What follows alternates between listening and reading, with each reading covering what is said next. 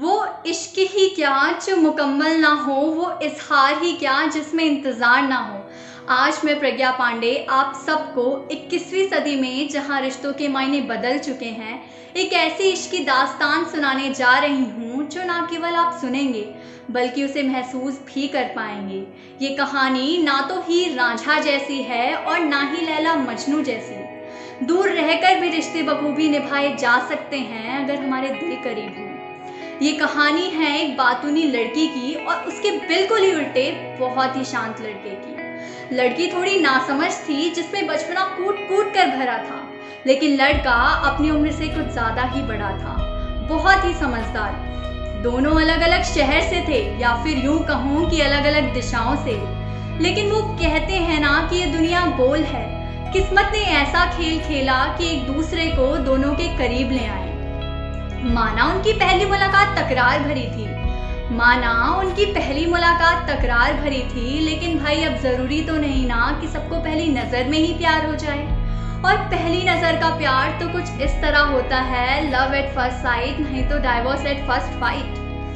दोनों एक दूसरे से बहुत ही अलग थे, आदतें हो आदतें हो या नजरिया, पर कहीं ना कहीं दोनों की सोच बहुत मिलती थी। शायद किसी ने सच ही कहा है कि प्यार दोस्ती है।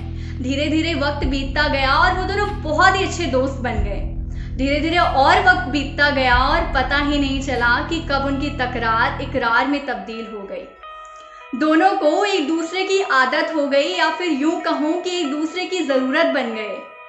भले ही उनकी मुलाकात गिनती भर की हो, लेकिन यादें बहुत सारी हैं।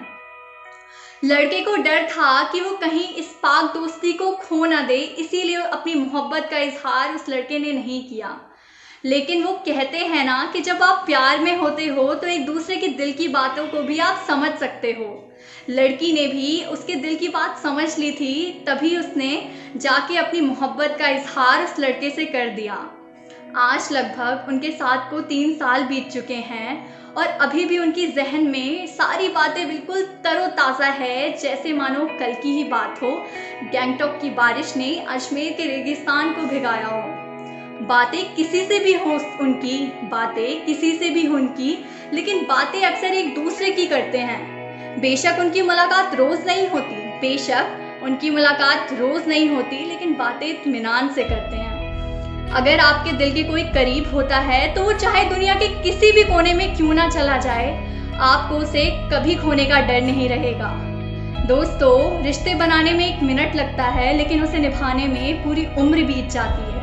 अब मैं लास्ट में सिर्फ इतना कहना चाहूँगी कि भाई भाई लोग तो कहते हैं भाई लोग तो कहते हैं और कहते ही रहते हैं कि प्यार एक धोखा है कि प्यार एक धोखा है लेकिन मैं कहूँगी कि भाई प्यार करके तो देखो, आखिर तुम्हें किसने रोका है।